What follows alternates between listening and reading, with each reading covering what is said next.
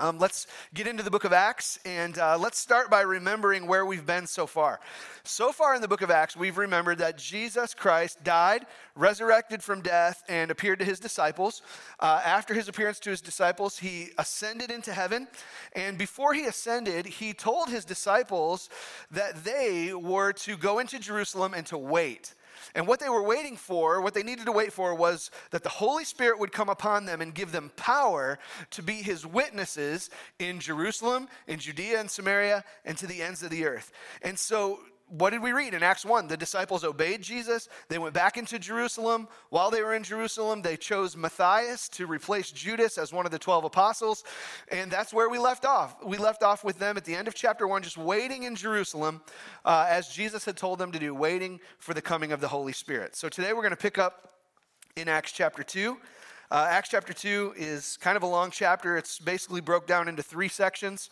Um, section one is kind of verses 1 through 21, which tells us about the, the coming of the Holy Spirit, the, the events of Pentecost, the day of Pentecost. Section 2 is verses 22 through 41. That's where Peter gives his Pentecost sermon, and really he gives us the explanation of Pentecost. And then section 3 is verses uh, 42 through 47 and it tells us what immediately happened um, as the effects of Pentecost. So, as you're looking through chapter two, that's going to be our three sections that we work through the events, the explanation, and the effects of Pentecost. Today, I just want to talk about the events of Pentecost. I want to talk about chapter 1, verse 1 through 21. Um, we're going to look at those 21 verses. We're going to make some important teaching points along the way. And as always, we'll end with some application and takeaways for us. So, let's pick up in Acts chapter 2, verse 1.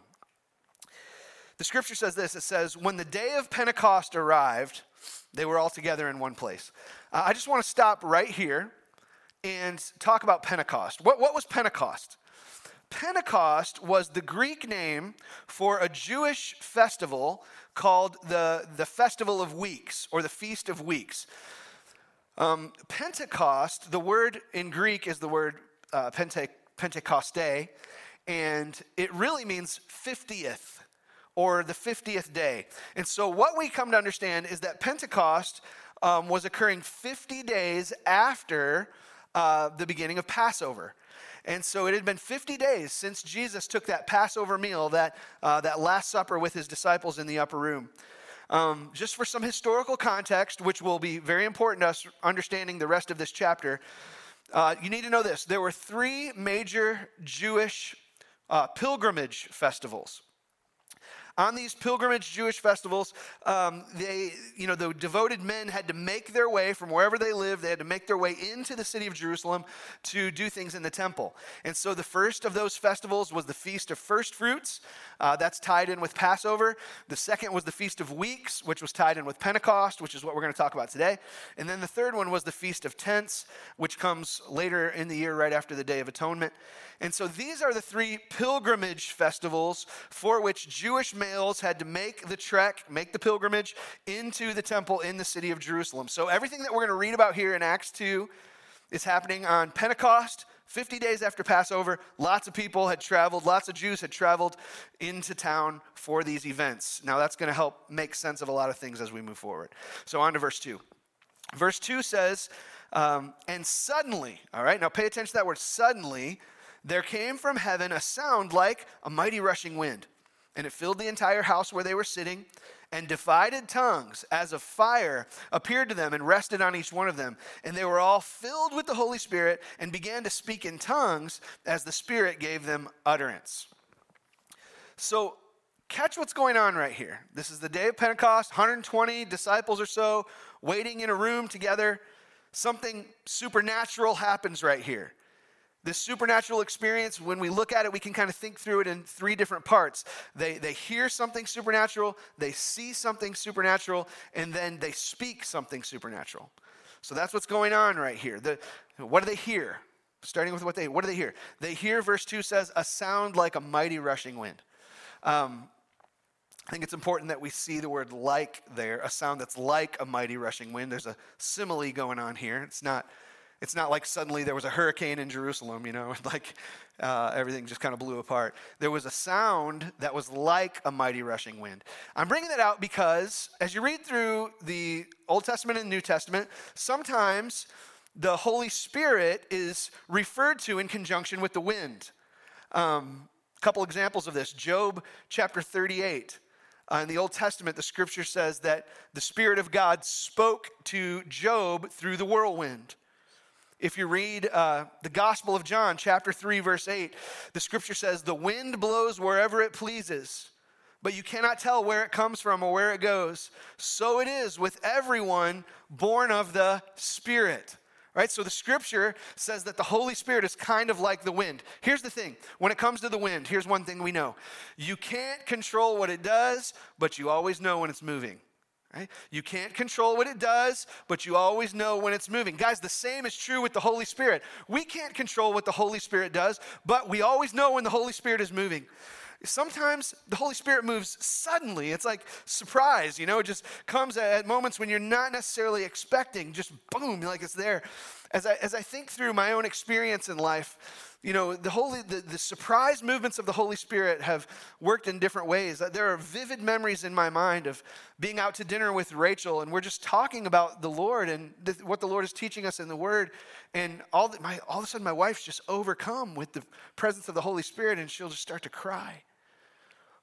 I remember you know, uh, a few years ago, this was probably 2013 or so, I was preaching on an Easter Sunday. We made a gospel call and just said, hey, anybody who wants to believe on Christ or has believed on Christ and, and wants to be baptized today, come and you can talk with our pastors and we'll, we want to be able to baptize you today. On that day, it blew my mind. We had like over 60 people baptized in one day, just unplanned. The Lord just did it. Um, you know, it was just uh, these things. I remember one time I was getting ready to preach and, uh, you know, I was sitting in the front row getting ready to preach, and uh, a guy came up to me, and the music hadn't even started yet, and he came running up to me. He was just bawling, and he was like, I need to be saved. And I'm like, awesome. He's like, no, like right now, I need to be saved. He's like, and so, you know, I'm like, I got to go preach in a minute, but uh, who cares? We're just going to delay things. And we sat right there in the front row. He gave his life to Christ right then. Like the church service hadn't even started yet. You know, the Holy Spirit just moves sometimes. I got a text message last night uh, from my mom telling me that one of my family members, who we've been praying for for a while now, uh, this past week just got overcome with conviction and, and, the, and the, the call of the Holy Spirit on his life. And he went uh, into meet with a pastor in the middle of the week and just said, I need to be saved. And it, it wasn't even a Sunday, right? Nobody had even been in a church service or anything. It's just the Holy Spirit just does what the Holy Spirit wants to do. The Holy Spirit is like wind unexpectedly, uncontrollably, sovereignly, suddenly, just moving in power as he wills. And they heard something supernatural. It was the sound of a mighty rushing, mighty rushing wind, the Spirit of God beginning to move. They didn't just hear something, they also saw something. Verse 3 says that they saw uh, that divided tongues as of fire appeared to them. So they saw these divided tongues as a fire. What, what are these tongues? Tongues in the original Greek language, the word is glossa. It's where we get our idea of, of glossary. Uh, sometimes um, tongues, when, when glossa is used in the New Testament, sometimes it means your literal tongue in your mouth. Other times it means languages that are spoken. And so you have to read in the context and kind of figure out what it means. But here, it means that the apostles, the people gathered together on Pentecost, they saw something that looked like literal tongues of fire. This is not hard for us to imagine. When you imagine flames, uh, you kind of see them flickering, almost looking like a tongue just licking up, you know, whatever it's burning. They saw, they saw something that looked like tongues of fire. And I'm pointing that out to you because just like the wind, fire is also represented uh, throughout the scripture as um, being connected with the presence of God.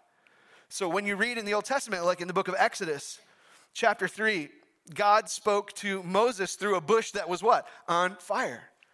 Exodus 13, God leads the Israelites through the night while they're wandering in the wilderness by a pillar of fire. Exodus 19, God descends on a mountain to give Moses the law, and uh, it says that the mountain was covered in fire.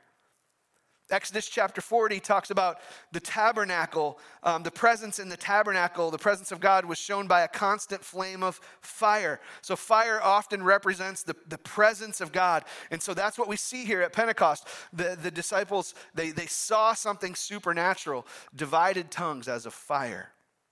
So they don't just hear or see something, they also speak something supernatural. Verse 4 says, And they began to speak in tongues as the Spirit gave them utterance.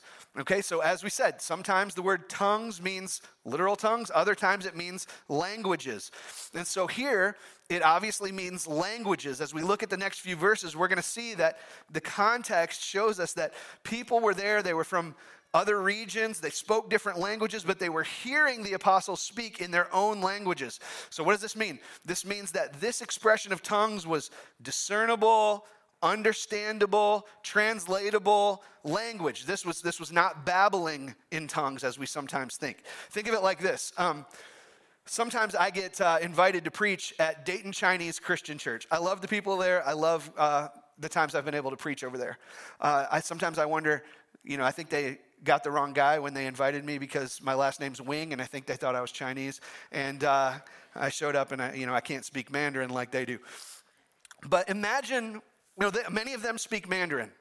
Imagine if I went there to preach, and suddenly the power of God, the Holy Spirit just came over me, and I was suddenly preaching, and the words coming out of my mouth were Mandarin, right? That would be supernatural because I don't speak Mandarin but it would also be discernible to them because they do speak Mandarin. That's something similar as to what was going on. That's what was happening at the day of Pentecost. They spoke something supernatural, the tongues of other languages. So, kind of laying some of this foundation about tongues and languages and the pilgrimage festivals, all of that helps us understand what's going to happen in the next verses. Pick up with me in verse 5.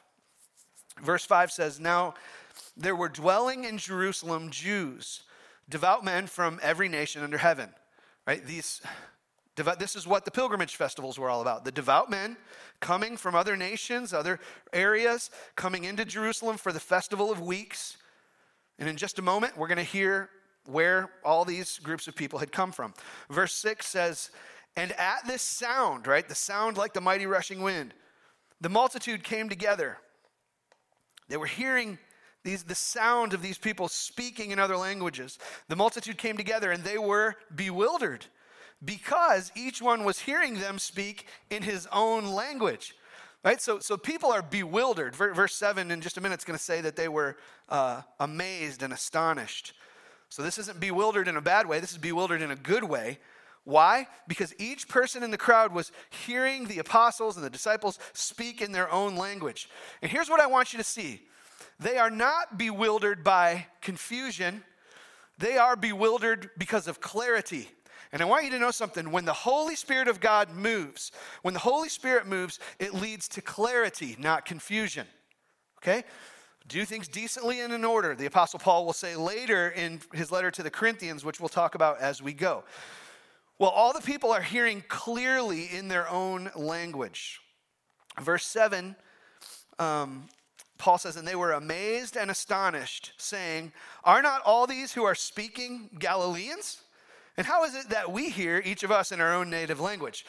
Um, so, you know, you know, the people are asking, how, how can these Galileans, mainly the region of Galilee, known as kind of a lower class, uneducated, simple area, how can these Galileans speak our language? Apparently, these Galileans kind of had their own way of speaking, you know, probably talked funny something like that. You know what I'm saying? Like people were asking, like, what's up with these hicks?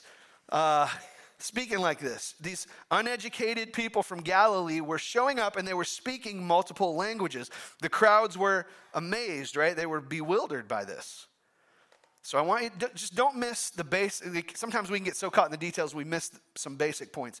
As I've said it before, I'll say it again today. God uses ordinary people, Galileans, simple people. God uses ordinary people to do extraordinary things when they are living in the power of the Holy Spirit. And at Pentecost, people from all over the world were hearing the message in their own language from these ordinary men. Verse 9 tells us where all these people were from. Verse 9 says Parthians and Medes and Elamites and residents of Mesopotamia, Judea and Cappadocia, Pontus and Asia, Phrygia and Pamphylia, Egypt and the parts of Libya belonging to Cyrene, and visitors from Rome, both Jews and proselytes, which, by the way, proselytes are people who converted to Judaism, Cretans and Arabians, we hear them telling in our own tongues the mighty works of God. So look at all these places these people were from. You know, like we read these, and most of us in the room probably have no idea where these regions are, where these places are, or what it means that you know like when these places are listed. I just wanted to put a little map up that gives you a graphic picture of what this means, um, if we have it. So this is a map kind of showing the Mediterranean Sea and Jerusalem, and then where these you know people all came from. They had all come from these various regions you know, great distances into the region of Judea, into the city of Jerusalem. And here, people are hearing the mighty works of God, and they're hearing it, you know, as if there's one voice and one language, right? And I want you to catch this is a major, major moment in God's redemptive plan of history to save the world. Um, think about what happened back in the beginning in the book of Genesis. You read in Genesis chapter 11, you know, it comes, Genesis chapter 11, the Noah and the flood had come, and God spared Noah's family, and generations, you know, uh, multiplied, and, and there was family after family, generation after generation. And as time went on, by the time you get into Genesis 11, people had become very selfish and sinful. And in their rebellion, what did they do? They decided to build a tower. They wanted to build a tower to the heavens because we want to build a name for ourselves, they said. They were getting prideful, wanting to be godlike. And so God punishes them for their pride. And part of the punishment that comes upon them for their pride is that He confuses their language and scatters them around the world. Right? So, up until Genesis 11, it appears to us that everyone spoke one language. Everybody spoke the same language. But at the Tower of Babel, Genesis 11, God confused their tongues. And so they were separated, scattered around the world with different languages. But what's going on here at Pentecost? At Pentecost, people are now communicating as if there's one language. Everyone speaking and hearing as if uh, they, they can all understand each other. In other words, Pentecost is a reversal of Babel. You get it? Pentecost is a reversal of Babel. Here's what I want you to understand where the Spirit of God is working, sin's curse is being broken. Where the Spirit of God is at work, the curse of sin is being reversed. Pentecost was an incredible moment for the church. It's a, it's a picture of Revelation 5 and 7, where we see people from every tribe, tongue, and nation all singing the same song Praise be to the Lamb who was slain, all with one voice. Beautiful picture here at Pentecost. People were hearing in their own language. Pick up in verse 12. Verse 12 says, And all were amazed and perplexed, saying to one another, What does this mean? But others mockingly said, They're filled with new wine, right? These dudes, these Galileans already hit the bars, you know, they've just been out drinking. Peter, standing with the eleven, lifted up his voice and addressed them. And before we move, you know, you can pick up on little nuggets of truth in the scripture. Peter is the one standing up to address them. This is a significant moment. Why is that? It's because remember who Peter was. Peter is the one who had totally failed just 50 days prior. He denied Christ when a, a young teenage girl said, Do you know him? Are you with Jesus? He said, I don't know him. He was nervous, he was scared, and he denied that he knew Christ. Now, what's he doing? Now he's standing up in front of the masses of people and he's preaching the gospel boldly. Guys, what happened to Peter? What happened to, you know what happened to Peter? Peter met the resurrected Christ and got filled with the Holy Spirit. And boldness and power and courage came upon him. And he's preaching the gospel. God, as we said before, has a way of using ordinary people to do extraordinary things. And right here, God is about to do something extraordinary through Peter. And Peter, look what Peter says. Peter in verse 14, he's, he's preaching. This, this, is the first, this is the first recorded sermon in the history of the church. Okay? Here's what he says Men of Judea and all who dwell in Jerusalem, let this be known to you and give ear to my words. For these people are not drunk as you suppose, since it's only the third hour of the day. All right? Peter's saying, you know, it's, it's only 9 a.m. The third hour of the day was 9 a.m. Peter's saying, these guys, you know, they haven't hit the bars yet. Bars aren't even open this early. But this, here's what Peter says, but this is what was uttered through the prophet Joel. So, what's Peter doing right here? Peter is about to quote the Old Testament prophet named Joel. Joel's words are recorded in the Old Testament, written hundreds of years before the time of Christ. And if you go back and read Joel chapter 2, verse 28 through 32, you can read the exact same words that Peter quotes right here had been written down by Joel many years before. And Peter quotes him, and here's what he says in verse 17 Joel says, In the last days it shall be, God declares. In the last days, last days, we, uh, we don't need to be confused about what the last days are. The scripture talks about the last days over and over again. As we read the scriptures, the last days are a time period between Christ's first coming and his second coming. So, Christ hasn't come back yet in his second coming. So, we are still, right now, after 2,000 years, we are living in the last days. Hebrews 1 talks about this, 1 Peter 1, 1 Corinthians 10. Lots to understand about the last days, and uh, I hope next Sunday, if I have more time, we're going to get into this a little bit more. But for today, Peter mentions that something important is going to happen in the last days. God says, I will pour out my spirit on all flesh, and your sons and your daughters shall prophesy, and your young men shall see visions, and your old men shall dream dreams. And on my male servants and female servants in those days, I will do what? Pour out my spirit, and they shall prophesy. Well, what just happened in the previous verses? The Holy Spirit had now been poured out on the apostles, and they began to prophesy. Verse 11 says that they were proclaiming the mighty works of God. Don't, don't, be confused about that. Prophesying, proclaiming the mighty works of God. And from this day forward, from this day forward, the Lord is pouring out his Holy Spirit on everyone who would believe. Right, this, is, this is not the way it worked in the Old Testament. In the Old Testament, the Holy Spirit would momentarily come on some of God's people every now and then, like the prophets or such, when they had a word to declare from the Lord. But here at Pentecost, we have the Holy Spirit coming on all who believe. So, what's going on? Joel's prophecy is being fulfilled right here at the day of Pentecost. Peter continues to tell him about what's going to happen in the last days. Peter says in verse 19, he is still quoting Joel, okay? Uh, and I will show wonders in the heavens above and signs on the earth below blood and fire and vapor of smoke. And the sun shall be turned to darkness and the new moon to blood before the day of the Lord comes, the great and magnificent day. So Joel 2 is prophesying, and Peter is now reiterating that in the last days, there's going to come the last day, the great day of the Lord.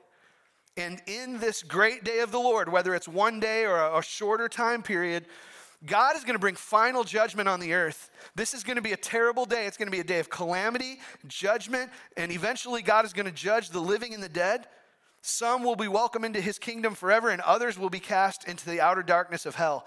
And so, everybody in this room, we need to know this. The great day of the Lord is coming, and it will be a great and terrible day of judgment, and you and I need to be ready. It is closer now than it ever has been before. It's been 2,000 years of church history from Pentecost till now. The great day of the Lord is closer now than it's ever been. And who will be saved on that day? Who will be spared from eternal judgment? Joel tells us, Peter preaches it. Verse 21 says, And it shall come to pass that everyone who calls upon the name of the Lord shall be what? Saved. Saved. We are saved by calling upon the name of the Lord Jesus Christ. I want everybody in this room to hear this. The people of that day were not saved just by simply being a Jew.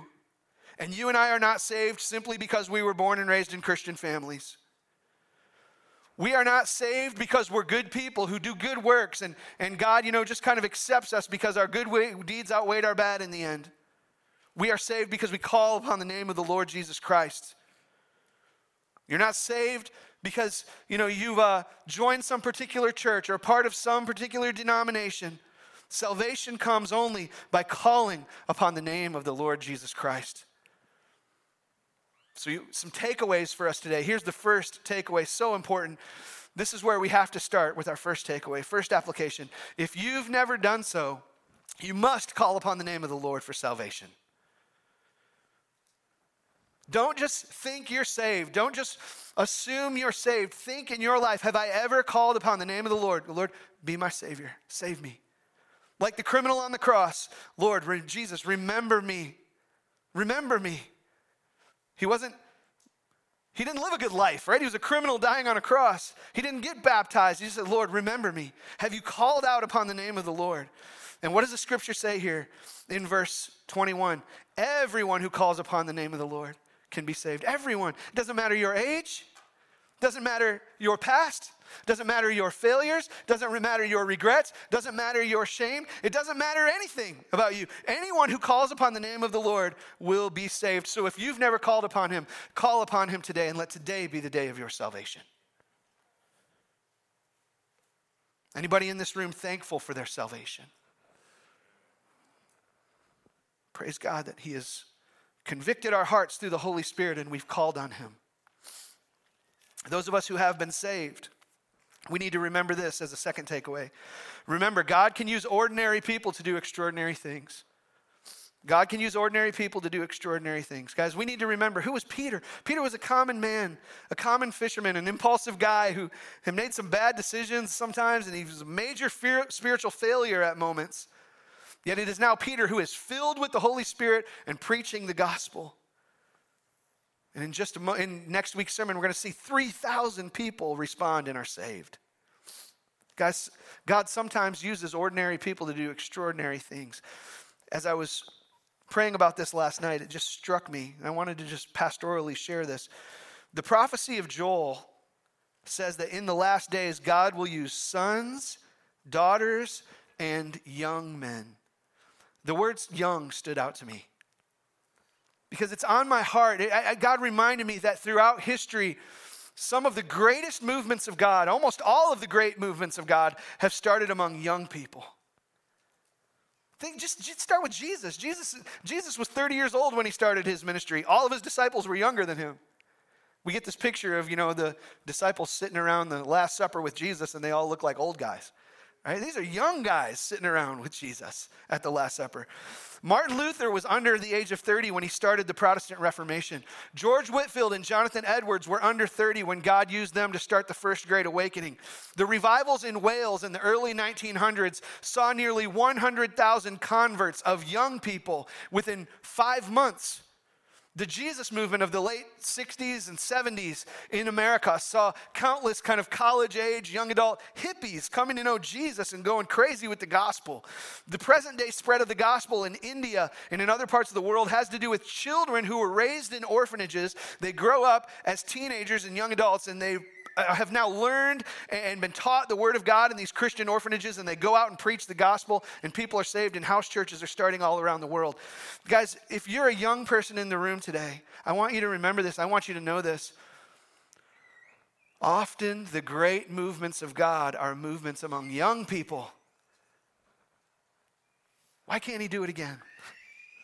Why can't He? He can do it again, right? The Spirit blows where, where it will. The, the Spirit of God can do it. Why not now? Why not us? I would love to see the Lord do that. Sometimes God uses ordinary people to do extraordinary things. And He does this by empowering them through His Holy Spirit. So, what's the third takeaway for us? Here's our third takeaway. Guys, we need to continue to acknowledge our belief in and desire for the Holy Spirit. We need to acknowledge our belief in, we're pretty good at that, but our desire for the Holy Spirit. Guys, I think you, you know, if you've been here in this church for the four years or so that I've been here, I think you know that my heart's desire is to faithfully preach and teach God's word. But you've probably also picked, on, picked up on that there's this growing desire in me to see the Holy Spirit of God move. I've heard people uh, say before that Pentecostalism is experience in search of theology, but that fundamentalism is theology in search of experience. And I think that there's some truth to that statement, but you can, you can kind of fall in a ditch on either side, right? We, we don't want to be experience only people like the masses who loved Jesus' miracles but then didn't want to accept any of his teaching. We don't want to be experience only people. We also don't want to be mere biblical academics, right? Like, like the Pharisees who, who knew and loved the scriptures' teachings, but they totally missed life in Christ, right? So I've said it before, I'll say it again. Accept the statement or not, I hope that we become charismatics with a Bible seatbelt. You know what I'm saying? Charismatics with the Bible seatbelt. Yes, church family, we need to believe in and desire the experience of the Holy Spirit, His indwelling, His filling, His empowering, His moving, His sealing, His teaching, His convicting power. Yes, we want that. And we want, yes, we want to experience it all within the boundaries and the teachings of Scripture. God has poured out His Spirit on all flesh. And if you're a believer today, that means His Spirit is poured out on you and me. And so for us, do we desire the Spirit? Because the scripture says we can quench the Spirit, we can grieve the Spirit. Do we desire the Holy Spirit? He intends for us to feel and experience His presence in our lives through the power of the Holy Spirit. I just, you know, just like just like you can know about the rain, but there's another thing to walk through a downpour, you know? It's the way it is with the Holy Spirit. You can know all about the Holy Spirit, but it's another thing to sense His outpouring in your life. So let's acknowledge our belief in and our desire for the Holy Spirit. And the last takeaway for us today, before I close, I'll just leave you with this. Let's appreciate the, both the value and the uniqueness of the day of Pentecost the value and the uniqueness of the day of Pentecost. Guys, the day of Pentecost was an incredible, incredible day for the church. We typically think of the most important days of the church as Jesus' birth, his death, and his resurrection, and rightly so. But let's not forget about the importance of this day. Had, had the day of Pentecost not happened, the church would never have been born. Pentecost is the church's birthday, right? So when we sing songs like we sing here, like the song King of Kings that we sing sometime, it has that line where it says, Then the church of Christ was born, and the Spirit lit the flame, right? That's talking about Pentecost, the birthday of the church. And we're going to see in next week's text thousands of people get saved, and the world has changed. What a valuable day. But we must know this it wasn't just a valuable day, it was a unique day. It was a unique day. Remember last week or two weeks ago, I talked about when we read Acts, we need to learn to read with a mindset of prescriptive versus descriptive text. And I want you to hear this. Never again in Scripture are events described in the exact way um, that they are here in the day of Pentecost. They're never described, they're also never prescribed this way. Like, we're not told, once again, to go and sit in Jerusalem and wait for the power of the Holy Spirit. We're not instructed to, uh, you know, wait and, and, and look for the fiery tongues and the, the mighty rushing winds. You know, like, that's, that's a one time event. So we need not always expect to see these things like fiery tongues and mighty winds. Do we want to be filled with the Holy Spirit? Yes. Do we want to boldly share the gospel in the power of the Holy Spirit? Yes. Do we want to see the Holy Spirit move, convict people of sin, and bring them to salvation? Yes. But should we expect to see another exact day of Pentecost? No. It was a unique day in fulfillment of the prophecies of Joel. So let's appreciate the value and the uniqueness of the last day of the day of Pentecost there's so much more that I could share and uh, about the day of Pentecost, and we're going to get more into it next week, Lord willing. Um, but for today, here's what I, I trust that the Lord will speak to you through the power of His Holy Spirit, which He has poured out on all who believe. If you're a believer here today, I believe the Holy Spirit wants to speak to you. So let's pray. Father, uh, thank you for your word. Thank you that we can open the book of Acts together and hear the ways in which you moved in the early church and Lord, thank you for the wonderful gift of the person of the Holy Spirit. And Lord, I want to pray that you would make our church a church that desires and welcomes and loves um, the third person of the Trinity, the Holy Spirit. Father, I uh, pray that by your grace, we would experience mighty movements of your Spirit, whether they are privately in our homes or publicly in our worship services or in the most sudden, unexpected moments or in the planned gatherings of our church, Lord, we say together, we want your Holy Spirit to move among us. And Lord, I pray right now that if there is anybody in this service today who has never called upon the name of the Lord and been saved, I pray that your Spirit would compel them to call upon the mighty name of Jesus for salvation today. Lord, move among us. Those who have believed, move among us. We welcome, we welcome the true work of your Holy Spirit. It's in Christ's name I pray. Amen.